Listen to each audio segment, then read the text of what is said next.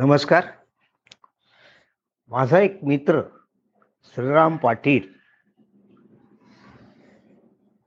यांनी अनुभवलेली ही घटना आहे. हा श्रीराम मुंबई युनिव्हर्सिटीमध्ये सायन्स फॅकल्टीच्या डीन पदापर्यंत पोचला आणि रिटायर झाला. तर त्यांनी अनुभवलेली घटना कथा मी त्याच्या शब्दात सांगतो. ऐका. घडले असे की स्टडी टूरसाठी एकदा आम्ही बेंगलोरला जाणार होतो. मग एका संध्याकाळी त्याची सर्व पूर्वतयारी म्हणजे बुकिंग झाली का तेथील इन्स्टिट्यूटच्या परवानग्या त्यामध्ये सामील होणारी सर्व मुलं मुली यावर नजर टाकणे माझे चालू होते. दोन चार सहकारी होते. पटकन लक्षात आलं की एक मुलगी आपण सध्या तिचं नाव मीना म्हणू येणार नव्हती. तिचे नाव काही यादीत नव्हते. मैत्रिणीला दुसऱ्या दिवशी बोलून विचारले तर ती म्हणली तिला परवडणार नाही असे ती म्हणाली म्हणून ती येणार नाही. मला ते कारण काही तिचे पटले नाही कारण तिचे वागणे बोलणे अभ्यासवृत्ती साधा पण व्यवस्थित पेहराव यावरून हे कारण खरे वाटले नाही. कदाचित मुले मुली एकत्र जाणार काही दिवस तिथेच राहणार त्यामुळे पालक तयार नसतील. आणि तिने काही बाई वेगळी कारणे सांगितली असतील त्यामुळे मला ते पटत नव्हते. मग मी तिच्या पालकांना बोलायचे बोलवायचे ठरवले. तिची काही तक्रार आहे का? का त्यांना आणखीन काही वाटतंय? यासाठी बोलवले. ते आले गृहस्थांना घेऊन बरोबर? सहलीचं सांगतानाच ते म्हणाले अहो सर आम्हाला ते परवडणार नाही. कारण वडापाव विकून आणि छोटी छोटी कामं करून मी घर चालवतो. बापरे! आणि मग आश्चर्य म्हणजे पालघर जवळ मुंबई अहमदाबाद हायवेवर ते राहत होते. इतक्या लांब.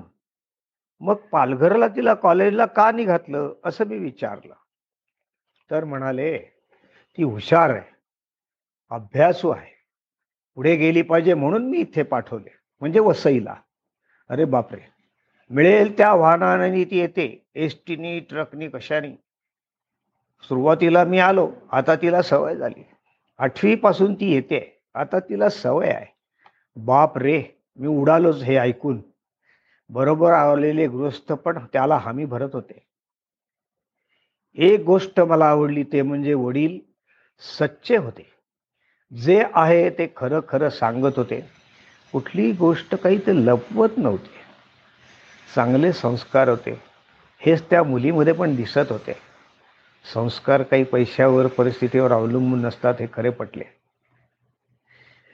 वेळ आल्यावर ती वडापाव करायला देखील आईला मदत वगैरे करते. हेही त्यांनी सांगितले.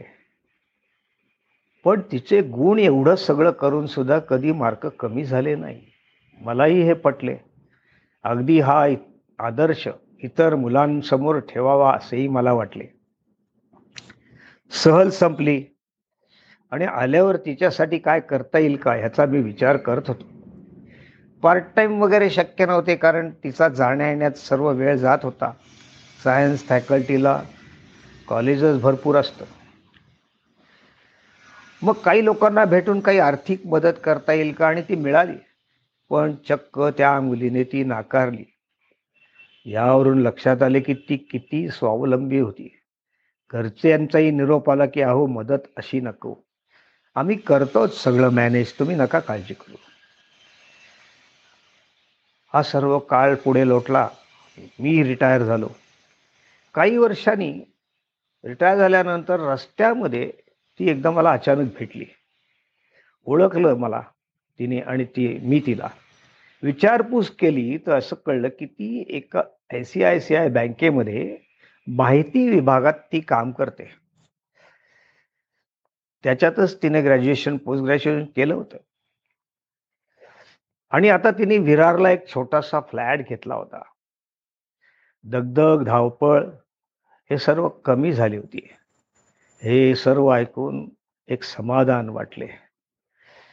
स्वतःच्या जीवावर स्वबळावर ती मोठी झाली होती. आई वडिलांना ती आता आराम देत होती. अगदी खरी खुरी स्वावलंबी विद्यार्थिनी. आणि ही माझी विद्यार्थिनी असल्याबद्दल मलाही अभिमान वाटतो आज देखील. धन्यवाद.